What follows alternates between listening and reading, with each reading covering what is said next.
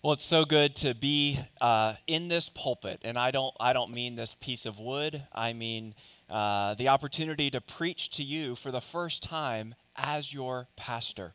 Uh, my heart is full, not just with excitement, but honestly with love, love for you, and love for the Word of God, which really is the best thing that I have to offer you. This is what we're going to do every single week uh, at RCBC. It's, it's not fancy. Uh, the, the goal is not to stand up here and to give you the most state of the art production you've ever seen. We want to, of course, care about excellence, but the goal is not to wow. The goal is not to put on a show. The goal is not to proclaim. The goal is to unleash the Word of God and let it speak for itself. Because that's how spiritual life and spiritual growth is going to occur not through spiritual entertainment, but through the preaching and the hearing and the embracing and the treasuring and the obeying of the Word of God. This morning, we're starting a series through the Gospel according to Mark. And to help get your bearings, um, I want to give you a few important details about the context. A few important things to know about the Gospel according to Mark. Um, I'll, I'll, I'll, be giving you a few of these probably in the introductions to the, the these first few sermons, but um, a couple that you need to know kind of right from the outset. First of all, the author. Spoiler alert is Mark. Uh, he's known in the book of Acts as John Mark. Uh, his mother actually was probably a, a woman of means. Uh, if you look in Acts 12, the church uh, was meeting in her house. Um, what's interesting, though, is that Mark, even though he wrote one of these, one of the four Gospels, Matthew, Mark, Luke, John, Mark was not one of the 12 disciples of Jesus. But he was a very close ministry associate with Peter, who was not only one of the 12 disciples, but was part of Jesus' inner circle of three. And so Peter is Mark's primary source. There's a very real sense in which the Gospel of Mark is the memoirs of Peter. Another thing is uh, to know is, is the date. So this uh, this book, this gospel, was written uh, midway through the first century AD. So in the 50s AD, which makes it the earliest, the first of the four Gospels. That's significant. Speaking of which, if, if you're skeptical about the Bible, skeptical about Christianity and how seriously Christians seem to take uh, every sentence in this ancient book, I want to first of all just say, we are so glad you're here you, your, uh, you know, your, your GPS or your Apple Maps didn't take you to the wrong place. This is exactly where we want you to be. We're, we're so glad you're with us, and we would love to chat with you about your questions and your objections. This is a place that is, that is open and welcome to doubters and skeptics and strugglers and those who haven't gotten all their questions answered. At the end of the service, I'm going to be standing. Um, this is only my, my first time doing this, so I haven't decided which door yet, but I'm going to be standing at, at one of those doors, and I would love, um, if you're a skeptic, I would love to talk with you about Christianity and about the Bible. And the reason I mention this at the very outset of this sermon is that Mark being the earliest of the four Gospels, written in the 50s AD, that means that this book, whatever you believe about its contents, it was written too early. It was written too close to the events described in order for legends to have had time to develop. I mean, maybe that's kind of your perspective on the Bible your perspective on the, the, the four gospels is, is that uh, you know there, there may be some grains of historical truth in them but there's also a lot of legend which was developed uh, in order to perhaps serve some political purpose or to even squash competing narratives about jesus.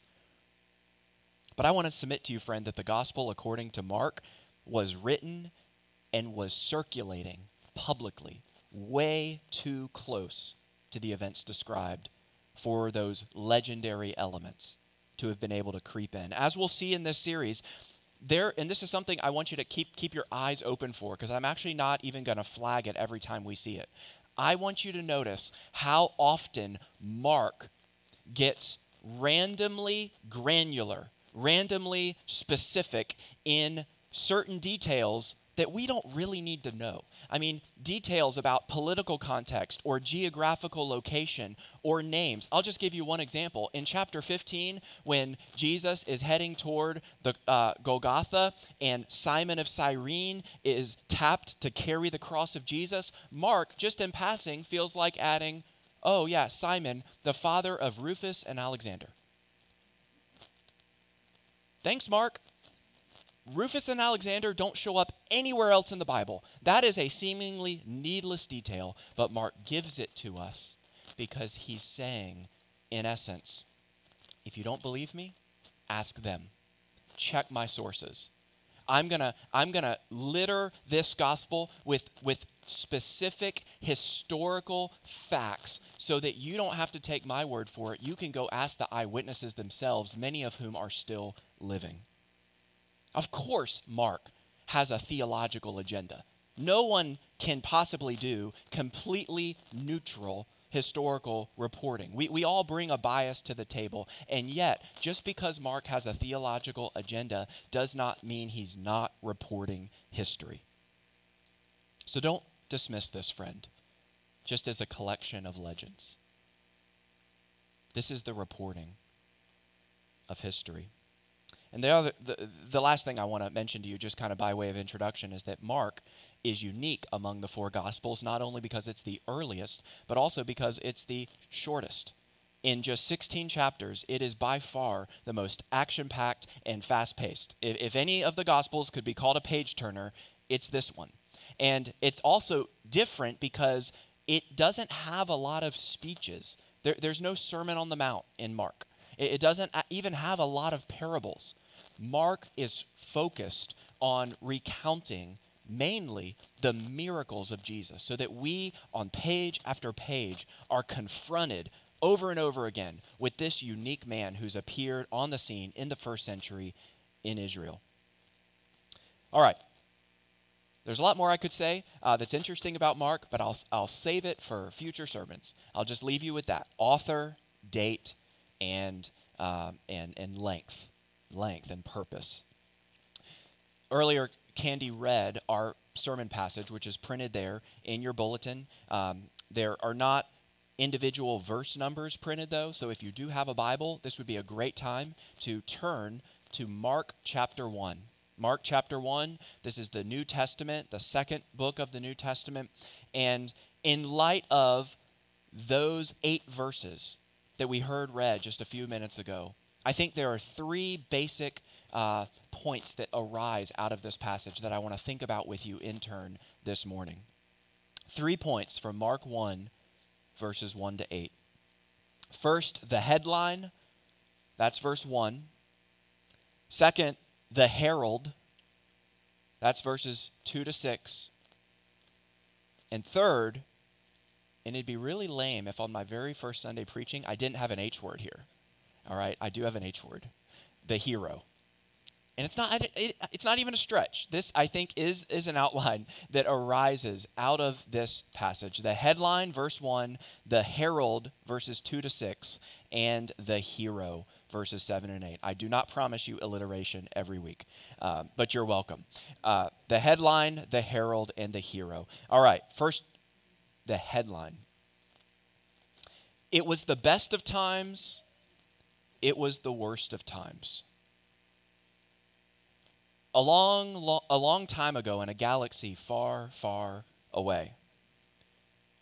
Four score and seven years ago, our fathers brought forth on this continent a new nation conceived in liberty and dedicated to the proposition that all men are created equal whether it's a novel like A Tale of Two Cities, or a film like Star Wars, or a speech, a monumental speech like the Gettysburg Address, they, these opening statements, we know this intuitively, opening statements matter. They set the trajectory for everything that follows.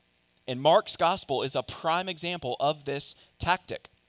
he begins where he means to go. He wants to fix our eyes from the very first words on what will become the most important thing. And so he scribbles on a banner, as it were, that will fly over all 16 chapters of this gospel the words, verse 1, the beginning of the good news about Jesus the Messiah, the Son of God.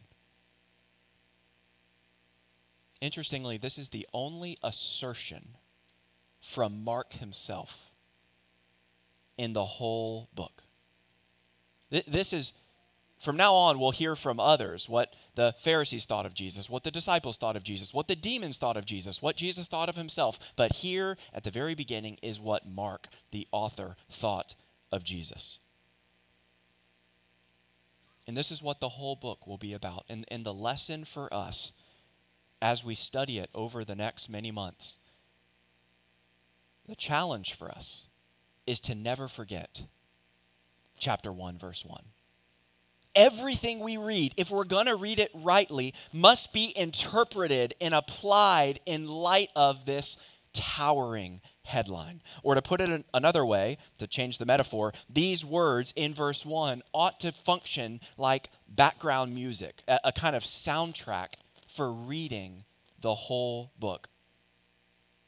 But not only will this opening verse fly like a banner and hum like background music, it is functioning here at the very beginning like a resume, introducing us to the main character. Mark, as I said earlier, he's a historical reporter and he has not buried his lead. Before he tells us anything else, he wants us to know that his central character, that we are going to encounter in the pages of his gospel is not an ordinary individual. He is in a class by himself. And so, Mark, here in verse 1, ticks off not nicknames, but claims, titles for his main character. Jesus is the Messiah, the Christ. That is Israel's long awaited king. And he is also the Son, that is the eternal second person of the Trinity. The God man, truly human, truly divine, who has invaded history and launched a revolution. In fact, there aren't only two titles here, but three, because the name Jesus is also a claim. The name Jesus, Yeshua, Joshua, means God is salvation. God saves. So Mark is saying from the very outset hey, meet the Son of God who has come as the King of Israel and Savior of the world. In this whole biography he's writing, he tells us, is going to be gospel, good news, which means that it's not a lot of other things. I mean, we don't have to guess what Mark is up to. He tells us this is good news, the good news, which means that the Bible, and in particular the gospel according to Mark, is not just a collection of wise sayings.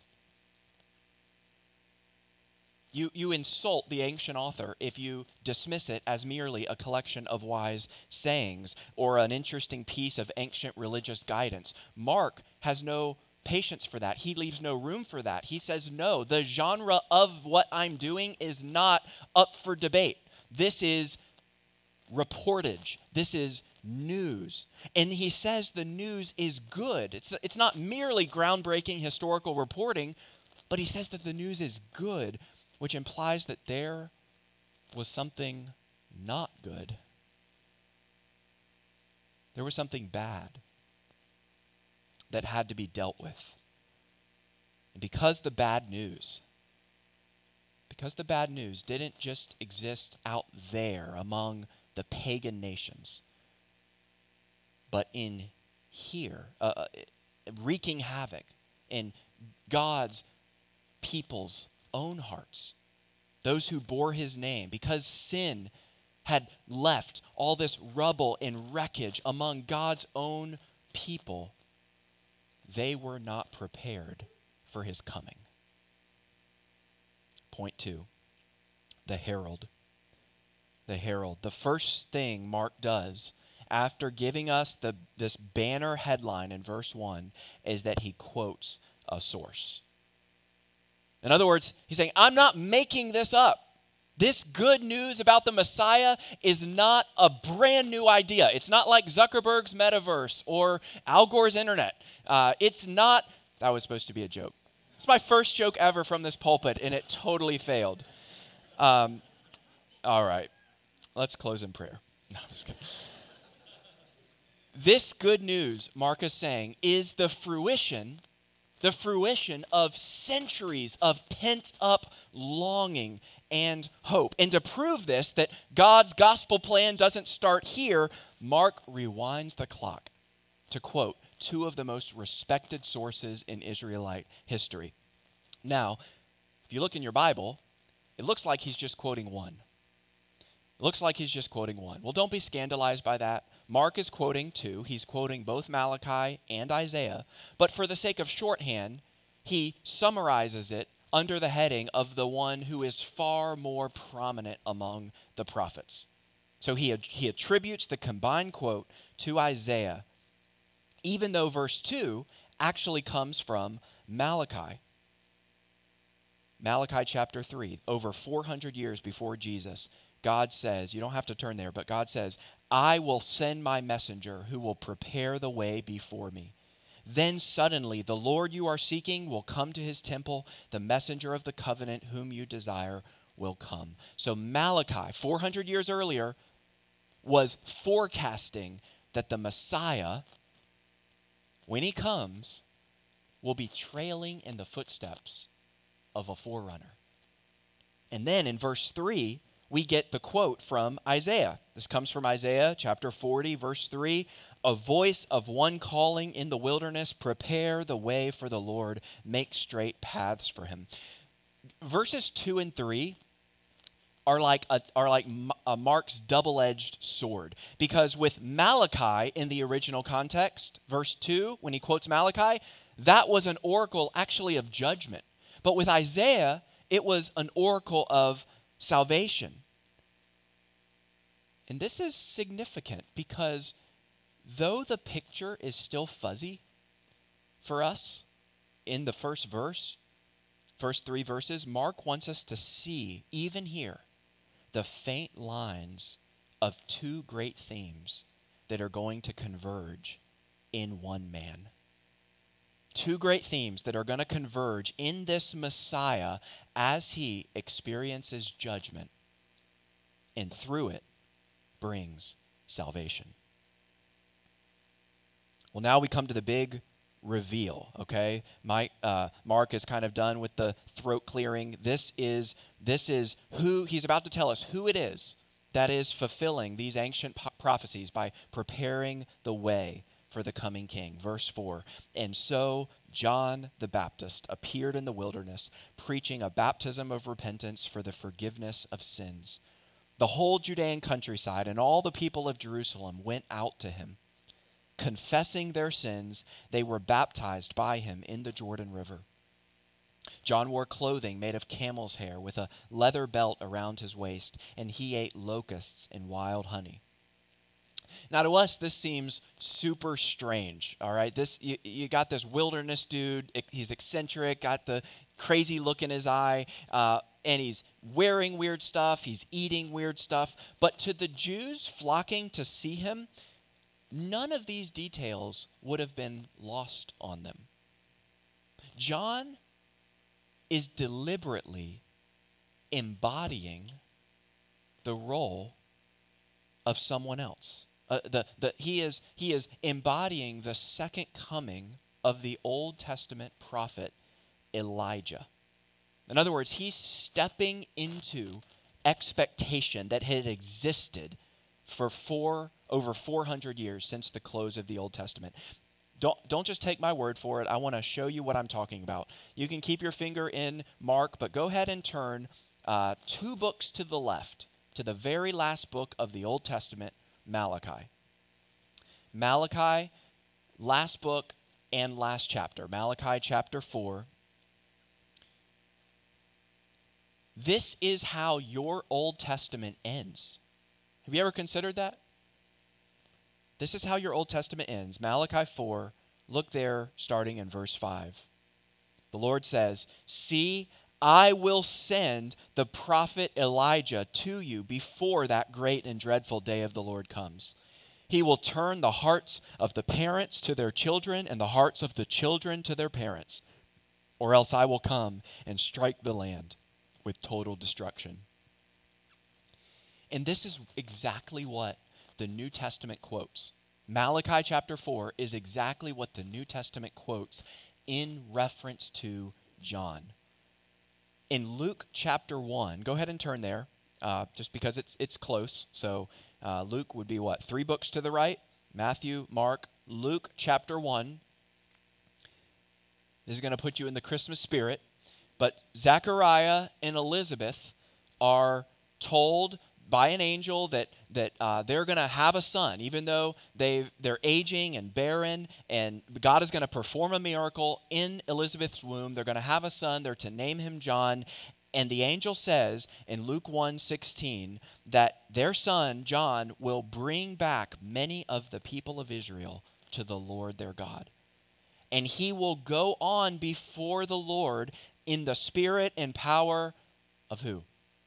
Elijah to turn the hearts of the parents to their children, that's the quote from Malachi 4, and the disobedient to the wisdom of the righteous, to make ready a people prepared for the Lord.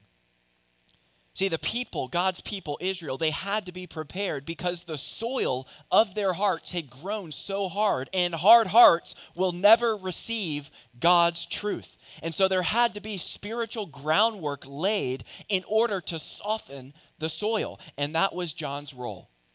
That was John's role to prepare the way, to soften the soil for the coming king. So back to Mark 1. Verse 4 John the Baptist appeared in the wilderness, as we've just seen. He's, he's functioning as a new Elijah. And what is he doing?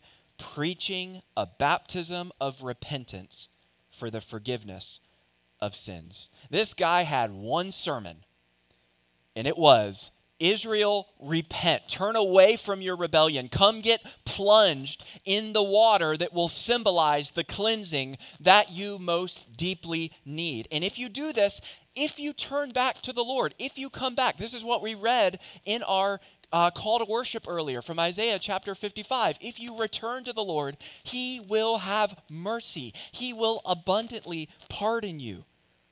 That was John's message. And so, verse 5 the whole Judean countryside and all the people of Jerusalem went out to John. Confessing their sins, they were baptized by him in the Jordan River. So, this is why he's known to us as John the Baptist, uh, the, the baptizer. Baptism is actually mentioned four times in just these eight verses. And the version of it, the version of baptism that John was performing, served, I hope you've seen, a, a very important temporary purpose. But it wasn't the exact same thing as Christian baptism. I mean, John wasn't baptizing people into church membership in the name of the Father, Son, and Holy Spirit. But tonight, as I said earlier, we have the privilege of doing just that in our evening service with four of you Christian baptism. But there are some similarities. Even though there are obvious differences, there are some similarities between what John was doing 2,000 years ago and what we will be doing at 5 p.m. tonight. John's baptisms were public. So is Christian baptism. John's baptisms required a step of obedience in the confession of sin. So does Christian baptism. John's baptisms were symbolic, not magic. So is Christian baptism. All four people getting baptized this evening. And by the way, I, if I didn't say this when I gave the announcements uh, earlier, you are all welcome to come, whether you're a member of the church or not, um, to, to our evening service at Emmanuel Baptist. But all four people getting baptized this evening have already turned from their sin and are trusting Christ for salvation. It's not that they're expecting this ordinance, this religious ritual tonight to microwave them, you know, to zap them into godliness all of a sudden, or to miraculously save them. No, it's an outward, public symbol of an inward reality. Before we move on to the third point, there, there's something we just we just dare not miss here. In light of this story, we dare not miss that it is not enough to just undergo a religious ritual. These baptisms, as I just said, were not spiritual magic. In order to have real meaning, they had to be tethered to real repentance, verse 4, and real confession, verse 5. Religious rituals and activities matter.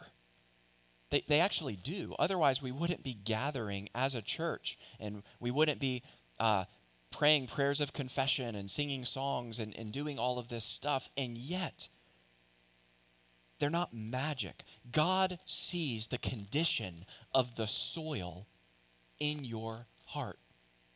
He sees this morning whether that soil in your heart is hardened by pride or whether it's soft. Soft to the things of the Lord, to receiving the sunshine and the water of His Word. Beware of banking on some kind of religious activity to make God happy with you or to keep God happy with you. His vision is too good for that. He sees straight through to the heart, and he cares about the condition of the soil. And speaking of confession, which we see there in, in verse 5, and which is obviously tied to repentance, verse 4, co- confession is not something you just do once in order to get saved. Like you confess your sins and then you step into the kingdom and ah, I'm there. No. It, and it's also not something where you go to a human priest and uh, you know you've really blown it and you go and confess to the priest and he gives you some prayers to pray. No, confession is a constant ongoing feature of the Christian life. The best Christians are not the squeaky clean. The best Christians are the best confessors. The best Christians are the best repenters. Friends, Christianity, and I don't know where you're coming from, what your experience is, how you've seen Christianity practiced, but despite what you may have seen, Christianity is not about keeping up appearances. God is not interested in your smiley, shiny pretense. He sees the soil. He sees and knows whether you desire Him or just the things He can offer you. He sees, He knows whether you're more bothered and scandalized by your own sins or by those of your political opponents. He sees and knows whether you're more eager to confess your own sins or to confess the sins of others. He sees it all. But, but here's the thing what I just said might sound ominous. You might think, oh, here's the ominous part of the sermon, right? Well, actually, it's not. It's not ominous if you've given your heart to Him. What I just said is only bad news if you have not given your heart to Him. Otherwise, it's good news because the God of the universe just happens, the God I just described, who sees all and knows all, he just happens to love those who have made a wreck of their lives. He just happens to passionately love those who have a lot of sin to confess oh, I don't want RCBC, this church, to be a place where we feel like we have to keep up appearances. That we have to be smiley and shiny in order to be fit to come. Because if we're doing this right, we will remember that the God we celebrate is not drawn to the pristine and the put together. On the contrary, he's drawn to the morally bankrupt, to those who know their credit is shot, who know that every transaction is getting declined and sin has plunged them into foreclosure, and they have nothing to offer except faith in Jesus that if they throw themselves on him for mercy, he will catch them and never let go. And if we're doing this right here at RCBC, we won't try to do this confession thing alone. In our church covenant, we promise to corporately, together, quote, resist the temptation to hide our struggles in sins. That's my default tendency. That's why I need a strong action verb like resist, because I'm not going to drift into transparency. I'm not going to drift into humility. I'm not going to drift into confession. I need to resolve. I need to resist the temptation to cower and hide. And how does that line of our church covenant ends end? We will resist the temptation to hide our struggles and sins. Why? So that we might experience the grace of God in the care of his saints. Confession is not just a vertical obligation, it is a horizontal opportunity. Let's not play act at RCBC like I'm tempted to do, like the Israelites of, of uh, John's day were tempted to do and were doing. Let's be a church that is continually struggling and repenting, struggling and repenting together. Number three, the hero. Verse 7, and this was John's message After me, after me comes the one more powerful than I, the straps of whose sandals I'm not worthy to stoop down and untie. I baptize you with water, but he will baptize you with the Holy Spirit. Mark has begun his gospel by thrusting not Jesus, but John into the foreground. All right?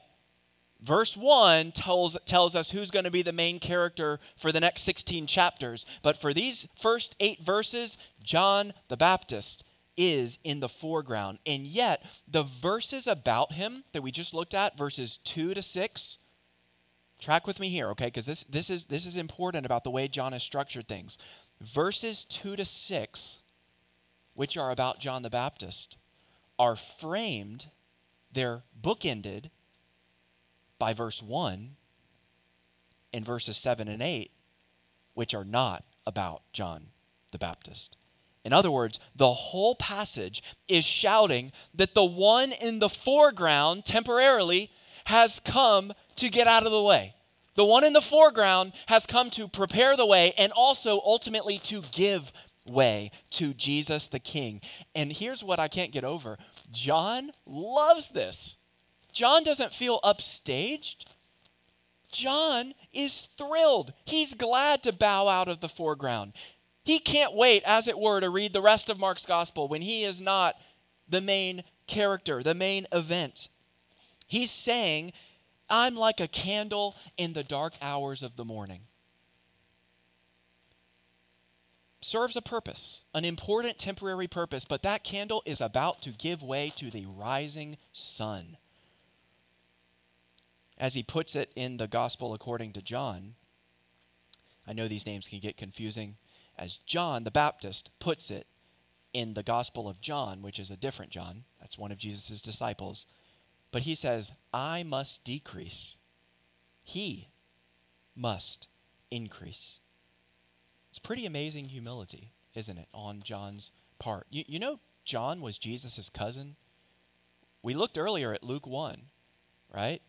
And and and the the, the story of Zachariah and Elizabeth, and you remember Elizabeth going to Mary. John and Jesus grew up together. He was around Jesus for 30 years. 30 years. And yet, there had not developed in his heart over the course of three decades any sense of jealousy, any sense of resentment or bitterness, or why, why does he get to play that part and not me? There's just gladness that he gets to play any role at all. And there's a clear and obvious application for us here, isn't there? The application is not simply glorify God with your life, though that's true. The application is trust God with your role. Work to embrace the station in life in which God has deployed you and to be content and even happy in it. In the famous verse about contentment in Philippians 4, Paul says, I have learned the secret of being content. Don't fly past that verb. He had to learn it, he had to go to school to become content. Because contentment is one of those other things you're not just going to drift into.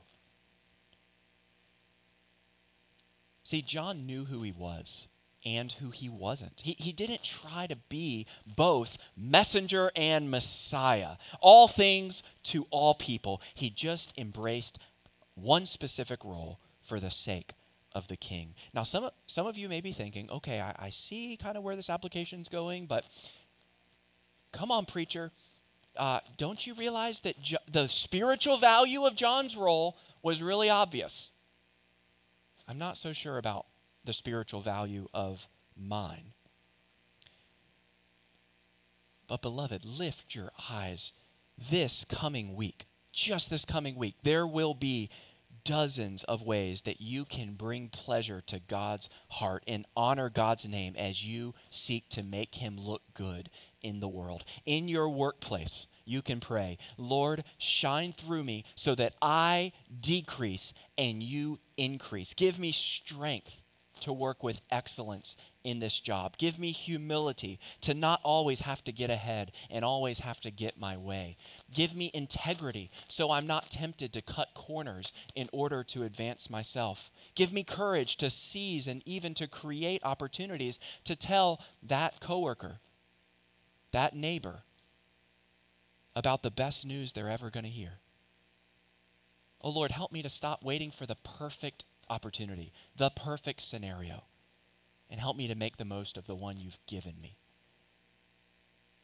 Oh Lord, help me to background myself and to foreground Jesus this week. And this applies not just if, if you work uh, in an office, Th- this applies if you're a student, not just a college student. In churches, when we say student, people assume we either mean college students or high schoolers. But this goes for you if you're here and you're listening and you're and you're in elementary school. This applies to you. This applies to you if you're a young mom in a chaotic house, if you're a, a, a, a an empty nester in an empty house. You this week will have an opportunity. You this week have an opportunity to re embrace the station God has given you. As the old British pastor Charles Spurgeon observed, remember this. Had any other condition been better for you than the one in which you are, divine love would have put you there. How amazing is it that we get to play any role at all? And did you notice? This is almost humorous.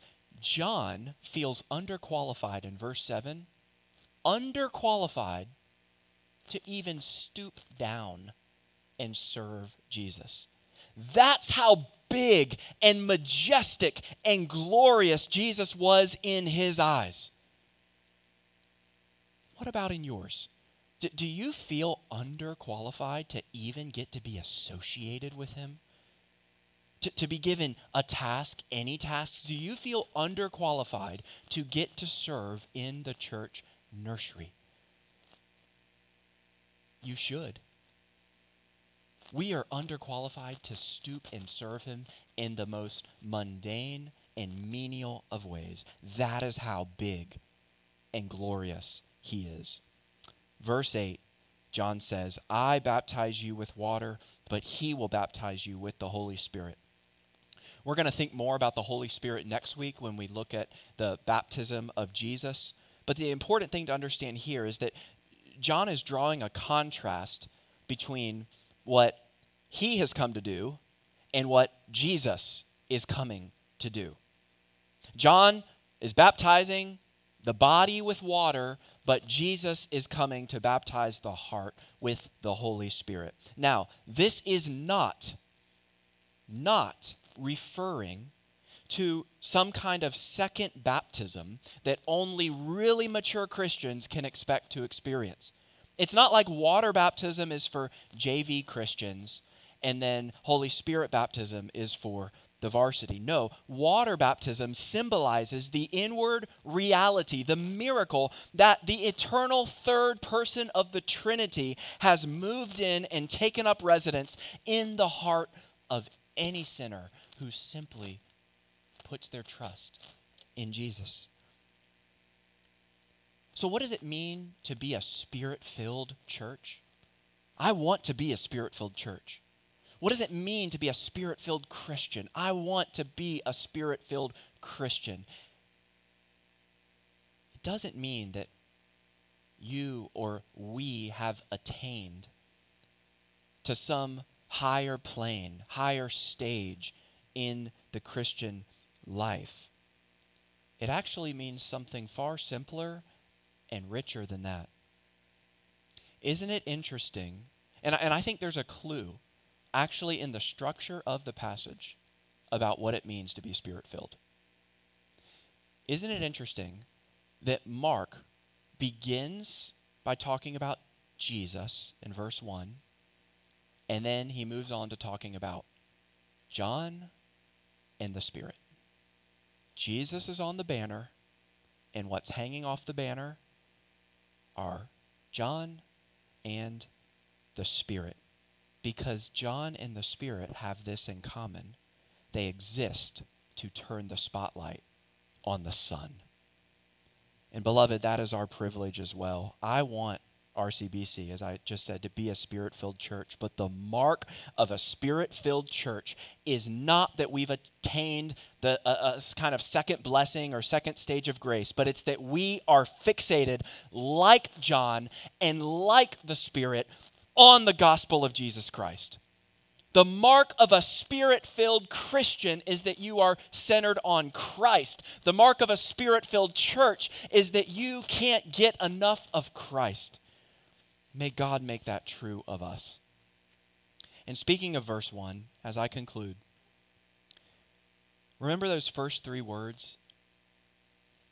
The beginning, in the beginning, perhaps that reminds you of the first words of John's gospel. In the beginning was the Word, and the Word was with God, and the Word was God. Or perhaps it reminds you of the very first words in all the Bible.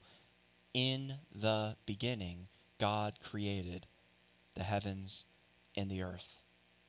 Mark is telling us that Jesus is on the scene to bring a new beginning, a whole new way of being in the world. And remember how we quoted Isaiah? Well, guess what? Isaiah was promising not only a new creation, but also a new exodus. Not just from slavery in Egypt or an exodus from exile in Assyria, which is the context when Isaiah was writing, but ultimately a greater exodus out of sin and death itself. And the good news, Mark wants us to know, is that the promised future deliverer, the one who will accomplish that ultimate exodus, the true and better Moses, is here, and he's going to lead his people out. Welcome to the gospel according to Mark. Let's pray. Oh Lord, the, the focus of this passage, of course, is on John, but the hero is Jesus. We pray that you would help us to maximize his visibility in Richmond this week.